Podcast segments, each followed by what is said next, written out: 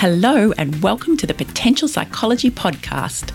I'm your host, Ellen Jackson, and it's my mission to share the science of human behaviour in a practical, fun, and inspiring way. In each podcast episode, I interview an expert from the fields of psychology, well-being, leadership, parenting, or high performance. I pick their brain to uncover what they know about living well. What tips do they have for you and I? And I quiz them about how they applied their expertise in their own life. Join me as we discover simple, science backed ways to live, learn, flourish, and fulfill your potential.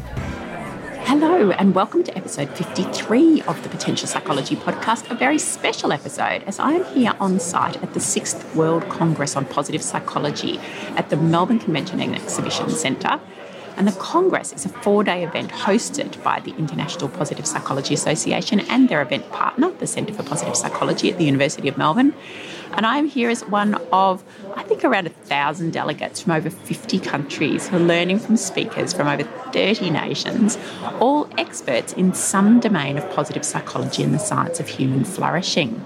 And one of the goals of the International Positive Psychology Association and the Congress is to share the findings of positive psychology with the broadest possible international audience.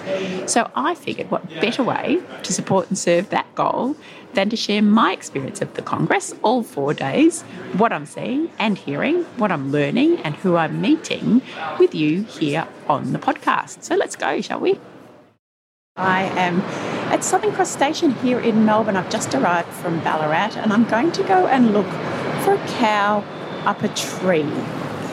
I'm joining teams of World Congress delegates in the International Positive Psychology Association, or IPA's, Wellbeing Adventure Race around Melbourne, one of the very first events for the Congress. And this is an opportunity for delegates to explore Melbourne, get to know one another, and discover new wellbeing strategies in a kind of fun, competitive, amazing race style scavenger hunt. So let's go and find that cow up a tree. So I don't know about the race participants, but I've just made my first mistake. Don't trust Google Maps in the big city because I think the buildings and things interfere, and uh, um, I don't know, it's just sent me all over the place. So I have found the cow up a tree and I have found Dr. Aaron Jarden, who is here as one of the waypoint check people, I suppose might be the term. And um, he's guiding and, and giving certain activities, which we'll find out a bit more about shortly in our wellbeing race. So, Aaron, you are one of the organisers of this, yes? Correct, yes. Yes. And what's the purpose of the wellbeing race? Well, I guess it's got three purposes. One is for people to meet new people that they don't know. So there's a lot of people that are coming by themselves, so it's a good chance to make some friends and, and meet some new people. The second is to see a bit of Melbourne, get out and about. So a lot of people that go to conferences or congresses just uh, stay in a hotel, go to the conference and fly home. This is a chance to actually see what Melbourne has to offer, some great landmarks and get out and about. And the third is really to learn some wellbeing skills in a, a very interactive, applied way while they're here. So meeting new people, getting out and about into the environment, seeing some of Melbourne, but actually learning some wellbeing skills and resilience skills um, along the way. Okay, so there's definitely a positive psychology slant to the exercise. There definitely is, although that's not really where it came from. I used to teach a course called the Psychology of Stress, and if you look at that literature, there's a lot of stress reduction workshops, and hardly any of them are effective. You know, a year later, uh, people that do those kinds of work workshops don't remember anything, they haven't made any changes or applied anything. Uh, and, I was just sort of thinking, you know, how, can we integrate a lot of these activities into people's lives better? And that means you've got to sort of take them out of the classroom and into the environment to do it. It was sort of that coupled with an idea of team building. So rather than your traditional yearly team building, let's do a bizarre activity or go to the pub uh, where it's just taking people out of a stressful environment for a day, but actually let's teach them some skills. Um, and that's where the idea of um, skill building out in the environment came, and then we gave it a bit of an amazing race kind of feel. And excellent, fantastic. And so this is not the first time you've done this particular event or run this particular event, is it? That's correct. This is the third time. it takes a bit to organise one of these. uh, this is the first time we're doing it by a waypoint organisation. So before it was everyone just came along, we went from one activity to another. Um, this time the team's a bit like orienteering, can choose where to go. So it's okay. a bit more complicated to set up this time. Okay, so they work their way, or they have to gather a number of points. So they attend a number of checkpoints, which are quite well spread around Melbourne, I've seen from looking at the map. Yep. So, and they don't have all day to do it in. It is actually time limited, isn't it? Yeah, so the race started at 1.30 and they need to be back at the convention centre by 4. Uh, so they've basically got just over two hours to get around, uh, see some of Melbourne, learn some skills. And what are some of the sillier activities you've got them doing? Sillier activities, uh, I'm not sure how you'd classify well, maybe fun, okay, or, or maybe purposeful, I don't know. one of the activities is called Five Ways to Wellbeing. Yep. So we get them to pair up uh, and we don't tell them what to do and we say, draw a picture of your partner without looking down at your page. Uh, so they sketch the other person without looking at what they're drawing. Uh, then we explain there's a there's a model of wellbeing called the Five Ways to Wellbeing, and it taps into different ways to build your wellbeing, such as uh, connecting, taking notice, keeping learning, giving, and being active are the five ways. And we say that activity that you just did tapped multiple ways to improve your well-being. You were taking notice of the other person, you were learning about your drawing abilities, uh, you're definitely connecting with the eye contact, uh, not so much be active. And at the end, we get them to sign their name and pass it over, and so they're giving something away. But we're sort of teaching the, the idea and the skill that building your well-being isn't about doing one thing, but activities can build your well-being through multiple pathways to well-being. So a lot of people like that activity. It's a really fun one to do. Uh, developed by Nick Marks from the New Economics Foundation in the UK. is where we got that one. Cool. Very cool. So it's a very experiential. And do you do any kind of not, not, that I want to get too scientific about it, but kind of pre or post measures, or do you just ask people at the end, you know, how have you found the whole race? Has it been fun, or is it really just watching their faces and seeing? Just watching their faces. There's no there's no evaluation or measurement. Yeah. Uh, but you would have seen at the start uh, there was a lot of laughter, and yep. each activity, like the five ways, or some of the activities are a little bit more serious, like savouring, is not so much not so much laughter going on. Uh, this one here, where we're at now, it's about capturing the awe and beauty of the environment. But yeah, some of the others are, um, um, are more interactive uh, or have higher positive emotions, I suppose. Fantastic. I'm going to go and find some of your colleagues at the other waypoints to see what they've got to say and see what they've um, experienced themselves over the course of the day. Thank you. No problem. I am on a tram. We're in action here. I'm on a tram and I have just run into a wonderful group of ladies who have been doing the wellbeing race this afternoon. I've got Anne Marie, Julie, looking at name tags here, Gita, and Helen. And how have you found the race this afternoon? A lot of fun. Uh, yeah, we've really enjoyed it. We really enjoyed the Centre for Positive Psychology at the um, Melbourne University. Loved the work that they're doing and experiencing the new app that they're working on. Um, and then we, have had fun getting around. We've learnt some new things about each other and and shared some, you know, some secrets, I guess, about each other as well, maybe. Good. Well, that was part of the role of the exercise, wasn't it? Is to get to know each other. Um, did Did you know each other at all, or is this the first time you've met? No, we've all just met. Fantastic. And what was it that they got you to do, or what, what was the kind of the most fun activity that you ended up at? This afternoon? Well, in addition to the one that she already mentioned at the Positive Psychology Center, we did an interview of one another. So, quick questions to get to know each other deeply. So, that was a lot of fun as well. So, absolutely a good way to get to know each other. Under quick and unusual circumstances. and was there anything else, Gita? What, what was it that you enjoyed most? I think I enjoyed the most how intelligent and how relevant, meaningful the activities were. It was not just not. It was not just jumping up and down. They were really based in research and theory, so I like that. So you got to learn as well as experience and get to know these lovely ladies yes, as well. Meaningful learning at all levels. And what are you most looking forward to? Oh, actually, some of the um, main speakers actually. So Martin Seligman this evening um, is definitely a highlight. Uh, Barbara, Barbara Fredrickson, I think, on Sunday. Kim Cameron. So yeah, some of the big names really. Um, it'd be great to see them in person rather than just reading their material. So it'd be awesome bring it to life a little. Yeah. Thank you all so much. I'm glad you've had a great afternoon. So I'm with Dr. Susie Green, hey, who is Ellen. here at her waypoint. And what are we doing here? Oh, we're doing Closer Connections, Ellen. So this is based on some research by Arthur Aron, famous research psychologist, uh, that in the initial study I think was 36 questions, but we've had to shorten it to 10 questions. So they're formed pairs and they're working through a series of 10 questions to build closer connections. And then they have to stare into each other's eyes for four minutes oh, without speaking. And what is that like? is, there moments of discomfort? A, a, lot, a lot, a lot of um, you know the body language is uh, showing, telling all. Um, but no, we've had uh, a number of teams come through, and they've all done really, really well. Okay, and they've given you feedback. Like, how do they feel afterwards? They feel good. I'll ask them later when I get yeah, and you, you never know, there might be some romances that come out of this. These are groups that don't know each other. Absolutely, from across the world. Yeah. So one of the opportunities is to actually connect and get to know people who are going to be here. Over Yeah, absolutely. So I think it's uh, fulfilled its job. Okay, fantastic. We'll see you back at the end. Thanks, Ellen. So I'm here with a few other team members who have just completed the race. Who have I got here? I've got Philippa. How did you find it? I had to balance the competitiveness with the positiveness of being grateful and savouring things, but also wanting to get on to the next the next spot. So Yep. that was a bit of a challenge, but we had a great team, didn't we?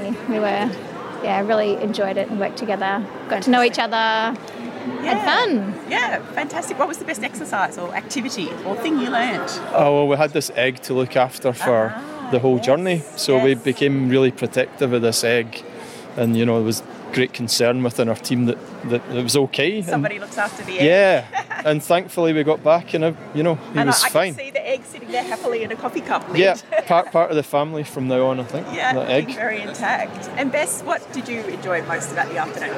Well, I'm a planner, so I had pre planned the entire route, and unfortunately, we did not reach all of the destinations. I was devastated. However, it was great fun. We worked well together, we had some local knowledge.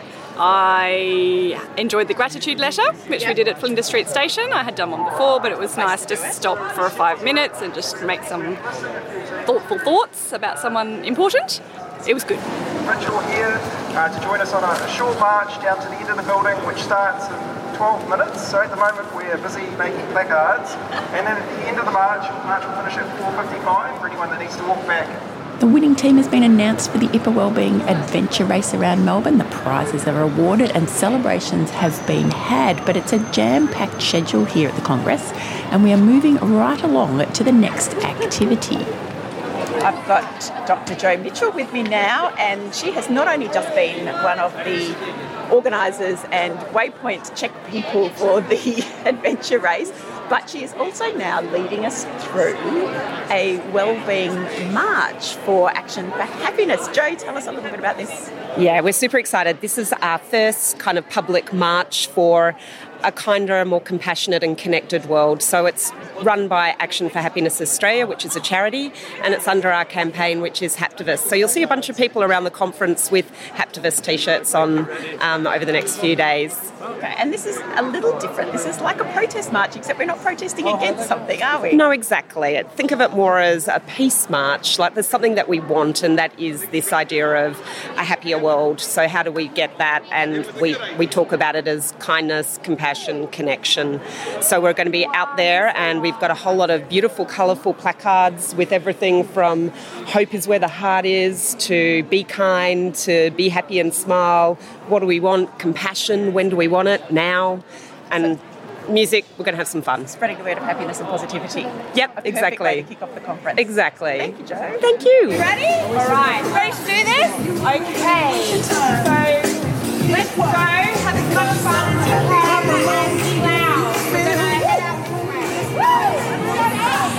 we are walking along the waterfront here in Melbourne, and it's glorious. Actually, it's the rain has stopped after a couple of weeks of fairly solid rain, and um, it's verging on sunset. And I'm watching all of our Haptivist out here with their placards.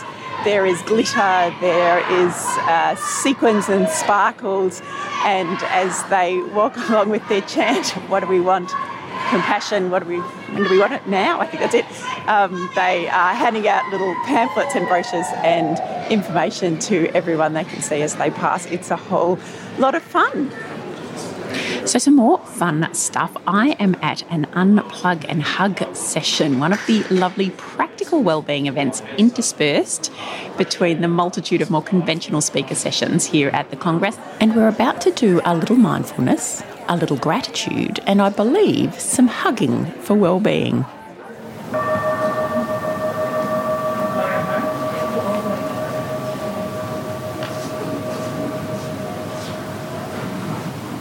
Come in, take a seat.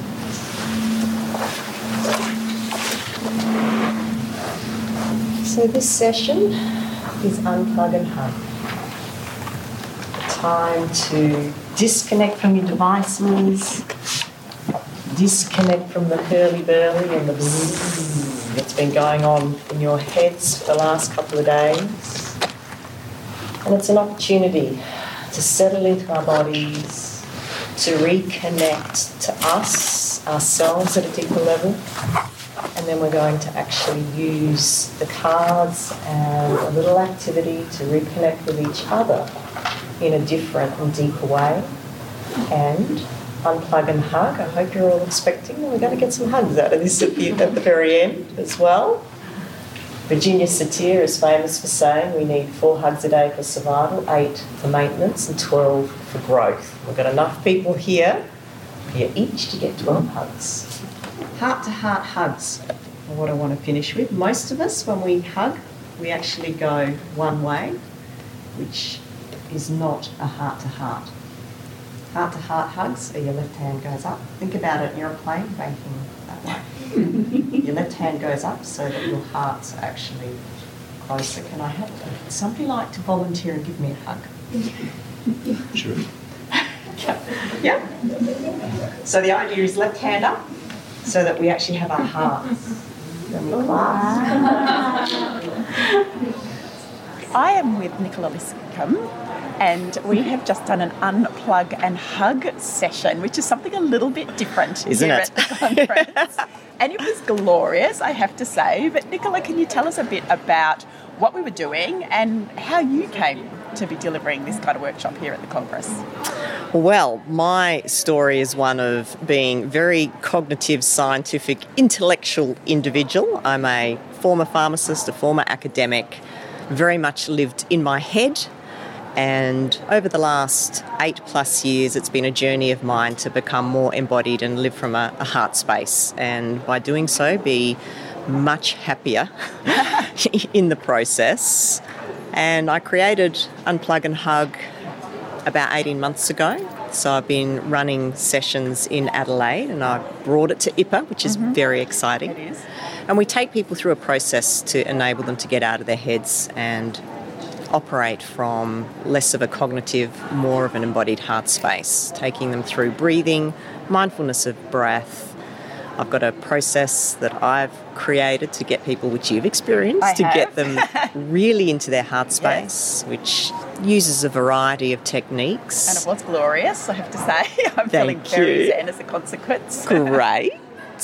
And then I use art, artwork. I actually use street art, which is quite novel because we know that art is a medium or a means of bypassing that real cognitive side of our, ourselves. And you come to a conference like this, and it's a lot of cognitive mm-hmm. scientific. Mm-hmm. So it's a way of connecting with a human being outside of that domain. So I use the artwork, and we usually find there's at least one person in the group that ends up in tears Mhm. as, as well. It's a real profound connection with self and Yeah. connection with others that until you've experienced it is sometimes quite hard to explain. Yeah, and it was. I mean, for me, just going through the, the, the calming of the breath and that sort of exercise, and then you took us through like a, a loving kindness type activity. So we're imagining people in our world for whom, you know, Yeah. who had strong feelings, and then that kind of connection with the image.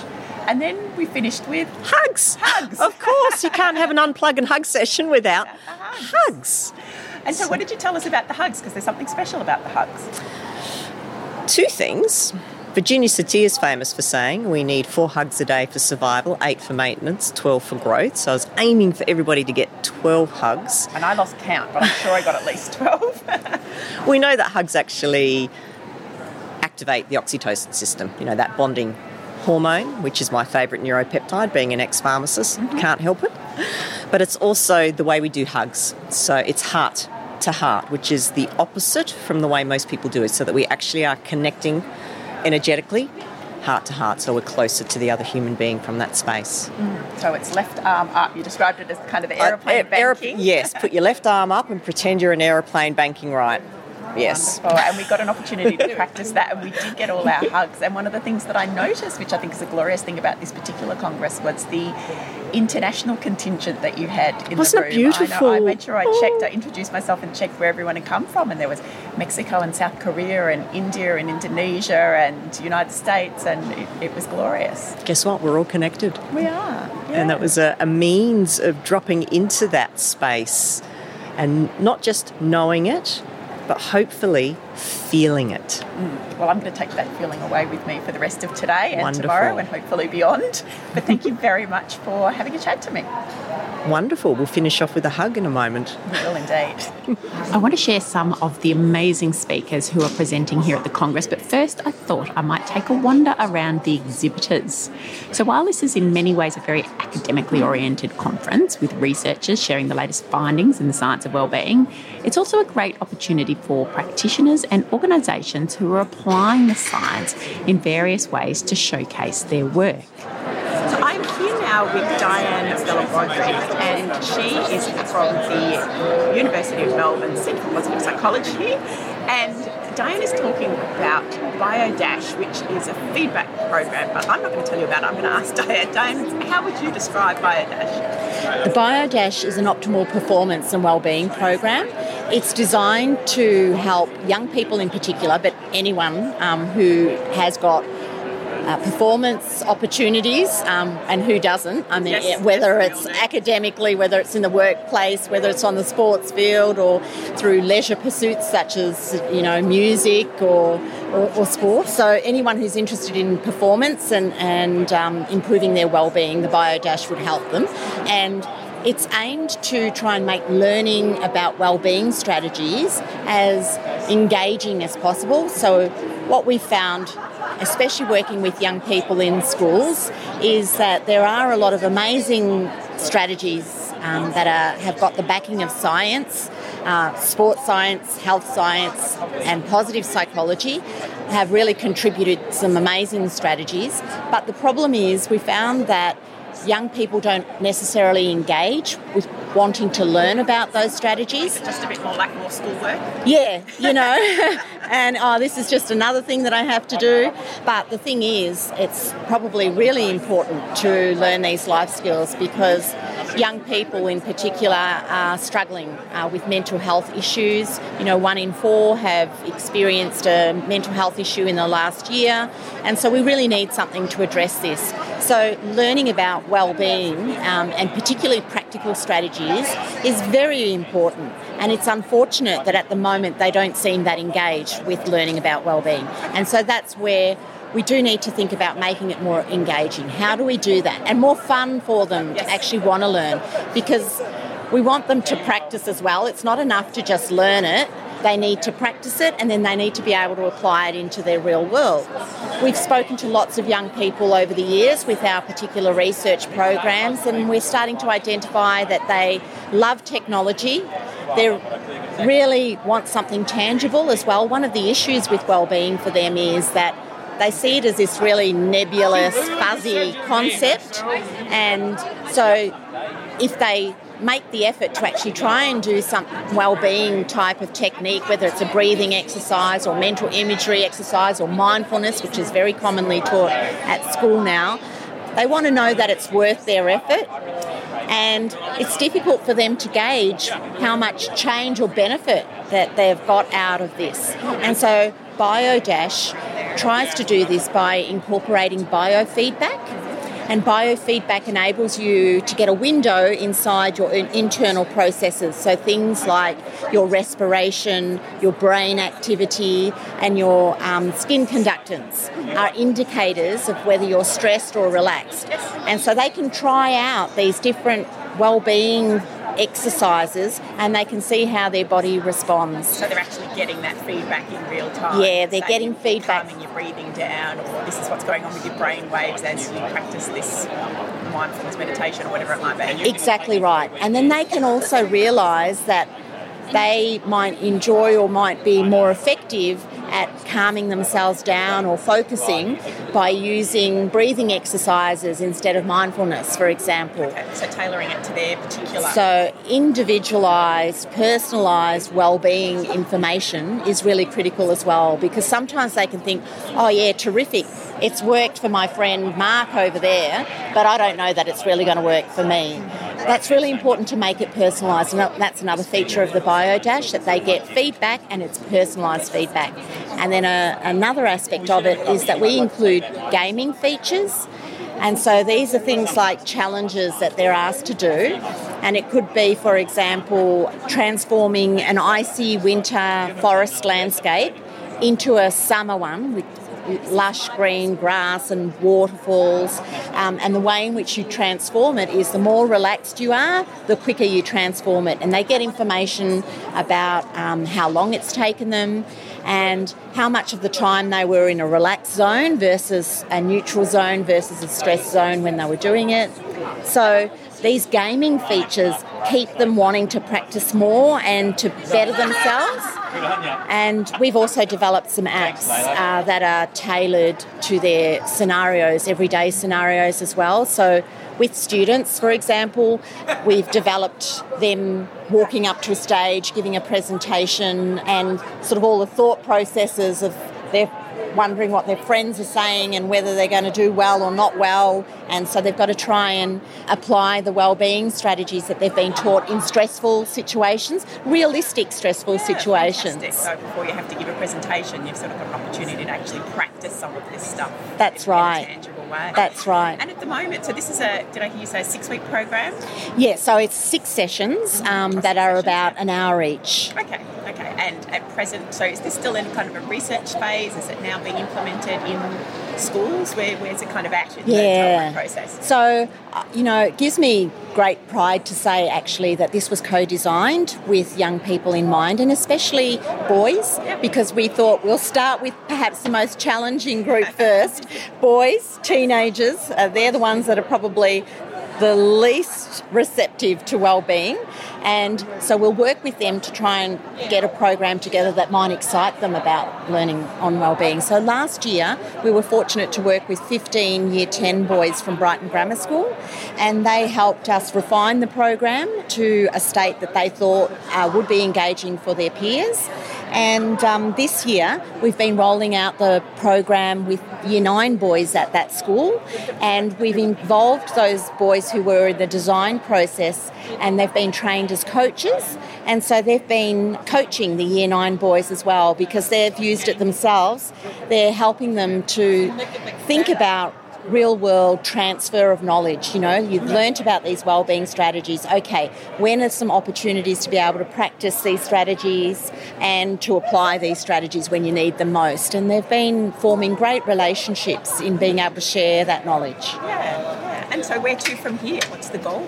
Well, the goal is to be able to make it accessible to every young person of around the age of, you know, 15, 16, where uh, they're cognizant enough to know about all the pressures of life and feel the strains of you know having to perform academically lots of social pressure as well. So it's a, a pivotal time in their lives where they do experience a lot of performance anxiety. And to have a tool like this help them during this phase is really important especially as they're leading up to more intense studies you know with VCE for example. And so it would be terrific to enable every young person around this age to have the BioDash program and learn these valuable life skills that they can be applying. And I think it is really important because if a young person around this age has a mental illness and it hasn't been intercepted in a favourable way with a program like this, then it's very likely that they're going to go into their adulthood with the same mental health issues. And so we need to find innovative and creative ways and meet people where they're at with technology and ways that are going to interest them so that they want to learn about well-being and that it normalizes thinking about well-being as something that's part of their whole health routine as much as they go to the gym and want to enjoy exercising because it's going to enhance their health they should be thinking about mental fitness in the same way so I would actually love to see every school have a BioDash hub where there are a, couple of these um, devices and programs that have been set up um, where young people can go and practice. If they're about to sit an exam, they can go in there half an hour beforehand and try and relax or focus using the physiology and devices. But the good thing is that they don't have to be attached to these devices all the time. It just gives them some insight that they can then walk away with um, and have more confidence in their everyday sort of uh, life. Use the skills. Yeah, exactly. And you know, the biofeedback and the devices and equipment are there as a guide when they need it, but not something that they depend on throughout their life. Fantastic. I'm so excited to see just this is just one example of the wonderful ways in which we're starting to apply a lot of this wellbeing science to the practical, tangible ways to help people in our all our institutions and our communities and, and congratulations. I think it's very cool. I've got an 11 year old son who yeah, coming up to that age, I can see it happening, Yeah. and hopefully this will be the kind of thing that will be, as you say, available in, in schools or, or there to assist him and his peers in the next few years. Yes, well, that's certainly the hope for me as well. And I think it has so many applications too in workplaces, um, for athletes as well, who experience a lot of pressure, and particularly those that are at the crossroads and determining they might make it their profession or not, and they really need to have that mental toughness to be able to focus and to be able to relax at the right time and have the right level of arousal and be in the zone. And this sort of technology that's available is perfect for them to be able to fine tune those skills. A heap of applications. Thank you so much, Diane. Oh, my pleasure. There are over 180 speaker sessions over the four days of this Congress, way too many for one brain, certainly my brain. And they're catering for every interest with different tracks or themes, including body and brain, emotions, global perspectives, individuals and families, meaning, motivation, positive education, strengths, technology work and organisations, positive health and wellness, and cool topics. And I'm very drawn to the cool topics track, but I also love attending events like these for the opportunity to see how big thinkers speak. People like Jonathan Haidt, author of The Happiness Hypothesis Finding Modern Truth in Ancient Wisdom, The Righteous Mind Why Good People Are Divided by Politics and Religion, and The Coddling of the American Mind How Good Intentions and Bad Ideas Are Setting Up a Generation for Failure. And this was co written by with Greg Lukianoff, and that is the topic that Haidt is speaking on here at the IPA World Congress. So why else, in addition to social media, why else uh, is, is teen social, is teen happiness cratering? Why else? So that's what that's what my book is about with Greg. Uh, briefly, Greg's story is this, because this was all Greg's idea. Greg is the one who had who realized what was going on and came to me to talk about it. Uh, so Greg is the president of the Foundation for Individual Rights in Education. It's an organization that defends students' free speech rights on campus. It started in the 1990s, and so they've always been pushing back against administrators who are trying to restrict what students can say. So Greg has this job since 2000, um, but he's prone to depression. And in 2007, he has his most serious depression by far. He makes very specific plans to commit suicide. At the last moment, he calls 911, and they talk him down, and they convince him to check himself into a hospital. So he checks into a hospital, and when he's released, he is under the care of a psychologist who teaches him CBT. And you know, of course, in CBT, you learn the names of all these distortions catastrophizing, black and white thinking, discounting the positive. So he learns to improve his own thinking. Right, he goes back to his job, and suddenly, out of nowhere, in, tw- in the 2013 to 2014 academic year, he sees students demanding protections from speech, like keep that speaker out, don't teach this book. Students are acting as though words and books and ideas are dangerous, and they're justifying their demands with the exact cognitive distortions that he had learned to not do. So they're saying if the speaker comes to campus, it will be traumatizing. People might die. Really? From a speaker that you don't have to go to? How would they actually, like, a little bit hard? Like, whoa, how would they die? But so he's puzzled by this. And then he comes to talk to me and says, John, you know, because I'd written about CBT in, in my first book, The Happiness Hypothesis. So he comes to talk to me. We have this great lunch, and I had just started to see the first signs of this new way of thinking in, in my students at NYU. So I joined him on writing this up. We submitted it to the Atlantic in January 2015. What was happening around all this time, those of you who are United who are Americans, you know this. This was when suddenly students were talking about trigger warnings. We've not heard these before. Trigger warnings on literature that might be upsetting. Requests for safe spaces. If a speaker's coming that some students object to and find upsetting, they don't have to go to the talk, but now they want a space where they can recover. They can be healed from the trauma of having a speaker come to campus. And we were all like, what do you mean? Like, how are you unsafe? We couldn't understand it. Also, students started talking about emotional safety. That became a thing. Emotional safety. Here's a meme going around now. We are all balloons filled with feelings in a world full of pins. So it's a powerful metaphor, and boy, what a bad way to think about yourself. That's Jonathan Haidt introducing us to just one of the three bad ideas that he and Lukianoff cover in their book, The Coddling of the American Mind, and that is the untruth of fragility what doesn't kill you makes you weaker. And he introduced us to the notion of anti fragility, which is a term coined by Nassim Nicholas Taleb, a professor of risk engineering at New York University.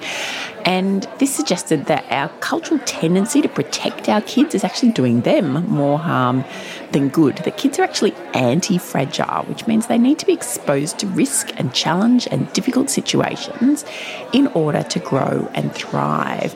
And interestingly, he referenced researcher Peter Gray's work on free play while talking about this topic, which was kind of cool because, as regular listeners to the show would know, we had Peter Gray here as a guest on the podcast not that long ago. So that's been a fascinating session here at the Congress. And another session I've enjoyed from a big thinker in the field of positive psychology is Roy Baumeister, who presented on thinking about the future whether, when, why, how, who, what, and so what. And the research he presented explores how much we as humans think about the future because, as far as we know, that's a uniquely human thing to do. And as Baumeister points out, psychology and psychologists have historically focused much more on the past and what's happened in our past and how we think about what's happened in our past and the impact of these thoughts on our mental health and well-being. So his research has found that when we drill down into this stuff, that humans really don't think that much about the past in the course of everyday life, but we do tend to think about the future. We are, on the whole, a species of planners. So he and colleagues have developed a theory of what he calls pragmatic prospection, which is not easy to say, which is the mental act that we use to guide future action for practical purpose. So this isn't thinking about the future in a kind of dreamy fantasy, wouldn't it be lovely if way. It's thinking about what we want from the future and what we can do now to improve that future. So it really is very practical and he proposes that the human mind has actually evolved to answer the question, What do I want to happen? Which is very much a planful way of thinking. And, and, it's kind of cool when you think about it that a human mind has actually evolved to think about, you know, what's going to happen in the future. And this is particularly interesting to me as a coaching psychologist because I'm working with clients every day who have goals that they're working towards in their career or their business or their creative pursuits or just in life in general. And we're often talking about how they're going to get from where they are now to where they want to be. So Baumeister's work is really digging down into this and clarifying the mental steps that we take when we make these kind of plans. Step one is dreaming big and positive. And step two is getting real and creating a plan of action. So here he is to tell us a little more about this. In a sense, what you want to predict about the future is not what the final outcome will be. You want to predict where are the choice points you have to prepare for. Where are you going to have to have a decision ready? Where are you going to have to perform well and not screw up? So those are the things where there are crossroads and things can go this way or that. That's what you need to prepare for, and predicting the final outcome is not nearly uh, as important. So uh, again, in terms of thinking about the future is to produce pragmatic uh, benefits. You want to prepare for action. So predicting how things are going to turn out, you know, that can be helpful and so on, but again, want to predict things that you have to uh, uh, deal with in, in these two steps. Start by thinking of what you want, because you have to have some idea of what you'd like the future to be, uh, but then get realistic to think of how to get there. While we're talking about big thinking, there's maybe no bigger topic than finding meaning in life.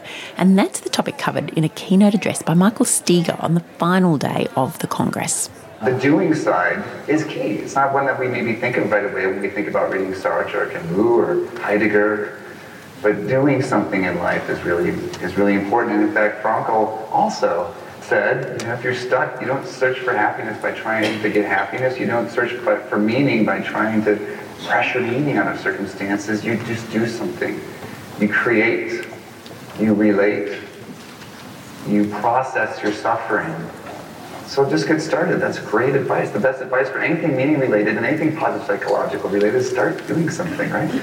And that is Michael Steger from the Centre for Meaning and Purpose at Colorado State University asking the question what can we do to find more meaning in life?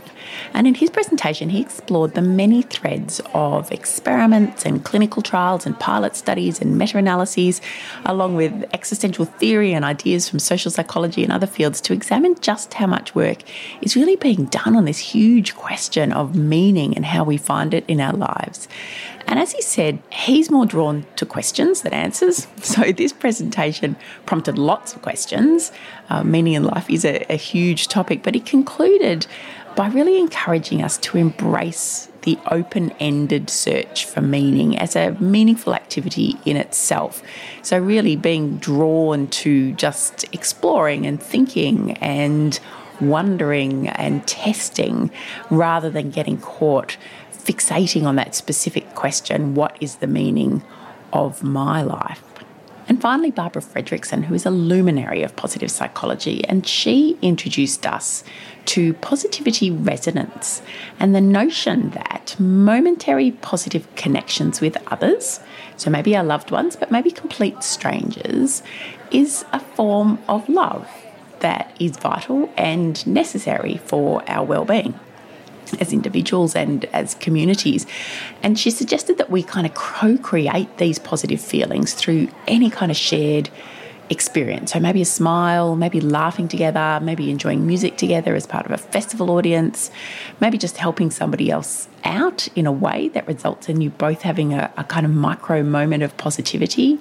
And that this creates a synchronous positive feeling. So we're really kind of experiencing this at the same moment, and that this is beneficial to everybody who's experiencing it at that moment. So it could be an enormous audience at a, as a concert or an orchestra performance, all kind of experiencing the synchronous moment of positive feeling, which is just such a glorious idea.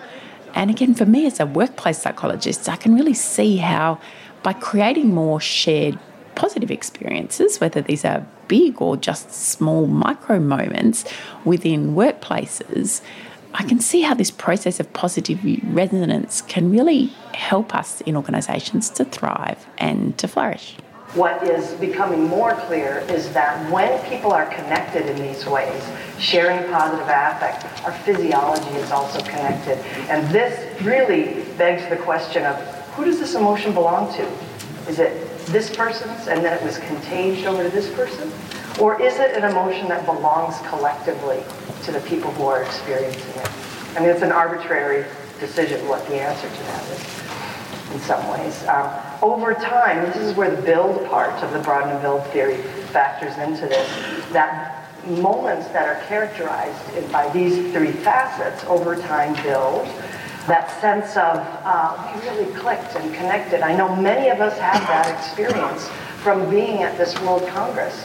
And uh, for some, that's going to lead to social bonds, friendships, collaborations, a peer in the field who we can share uh, best practices with. And sometimes can lead to more serious relationships than that, but that involve whether it's a friendship or a romantic relationship, another kind of family relationship or colleague. when we share these kinds of moments, we feel more committed to them. Uh, we feel that we trust them uh, very deeply. So, I mean, these things are psychological features that we wring our hands and say, oh, how are we going to build trust here? How are we going to make people feel more committed to this organization, to this school? And positivity resonance theory gives you a roadmap for how to build these things uh, a couple of uh, briefly preconditions uh, for positivity resonance. Uh, perceived safety is one, feeling that in this moment I feel safe enough to connect with another. So this is a really poignant roadblock for the experience of positivity resonance or love. Um, and also, a real key is real-time sensory connection. We saw this uh, illustrated really nicely in Sonja Lyubomirsky's data yesterday, where she found that as people come closer to being in real time, face to face connection, there's more of a sense of uh, warm connection. And so, what I'm arguing is that positivity resonance is uh, not exactly interchangeable with the word love and all the different ways we use it. But I would say, uh, humbly suggest that positivity resonance may be the most elemental building block of love. It's the momentary ingredient that builds lasting love relationships. It's the momentary uplift that makes us feel connected to community and connected to uh, the people who matter to us most. The theme of the Congress is nexus, meaning connection. And even though I haven't made it to any of the big evening events, including the gala dinner that was held on Saturday night due to my family and life and travel juggle, plus exhaustion. Hats off to everybody here who's managed to pack in the full array of events because you have much greater stamina than I do.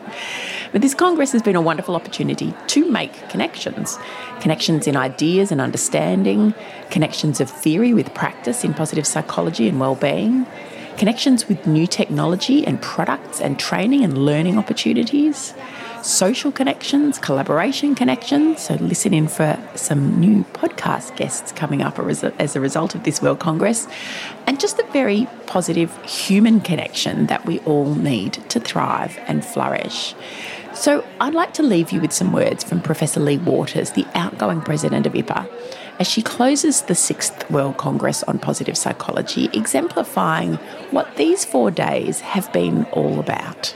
And I really, really encourage you to leave today and think seriously about how it is that you're going to utilise these three days to build the field, um, to keep the work going, and to not just have a fun three days because it's Australia and we know how to party. Let's face it, you know, but but take something concrete away with you because I mentioned to you in the opening ceremony that um, the work that we are all doing as a tribe, you know, be you a scientist in the basic scientist or the applied scientist, be you a practitioner, be you in a workplace, be you in a school, etc. The work that we're doing is critical and it's so healing to the world.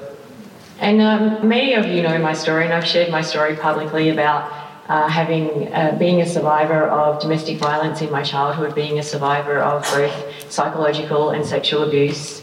And I do use the term survivor very deliberately because uh, also I've spoken publicly about this, and many of you know that my sister was not a survivor, and uh, very sadly, two and a half years ago, I lost her to suicide. And the reason that I mention my sister is because today is her birthday. And uh, so it's a very sad day for me. But um, I couldn't think of a better way to honour my sister and celebrate her birthday than to be here closing out our sixth Congress for Positive Psychology. And I really just urge you all, in whatever role you are working in this space, to please continue to do that. And whether it's in the healing area or whether it's in the sort of the flourishing end, whether you're doing it as a scientist or a practitioner, the work that we are doing is, is really, truly important. Um, and so I just, I please, I encourage you all to take something of significance um, and commit yourself to that when we leave the Congress today. Such wonderful words from Lea Waters and others in the closing address for the Sixth World Congress on Positive Psychology. I am confident that we all walked away inspired to do more and be more once we've all had a little rest. So, thank you so much for sharing the IPA World Congress with me. It has been great having you along. I hope you enjoyed it as much as I have. If you're interested in learning more about IPA, the International Positive Psychology Association, or maybe joining IPA, it is a member based organisation with thousands of members from over 70 countries. And its vision is to integrate positive psychology activities, including research, science, education, and practice. With media and communications and the work of various national and regional positive psychology associations across the globe. So it's a really big, ambitious mission and it does give members the wonderful chance to be the first to hear about new developments and opportunities both from IPA itself and more broadly from across the field of positive psychology. And talking about upcoming events, the big reveal at the close of the conference was the location for the seventh World Congress on Positive Psychology to be held in 2021. And that location is Vancouver, Canada.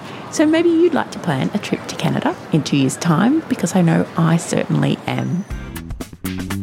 The show notes for today's episode, you will find links to the IPA website, some of my photos from the World Congress, and a couple of little videos I put together depicting the few days that I was there.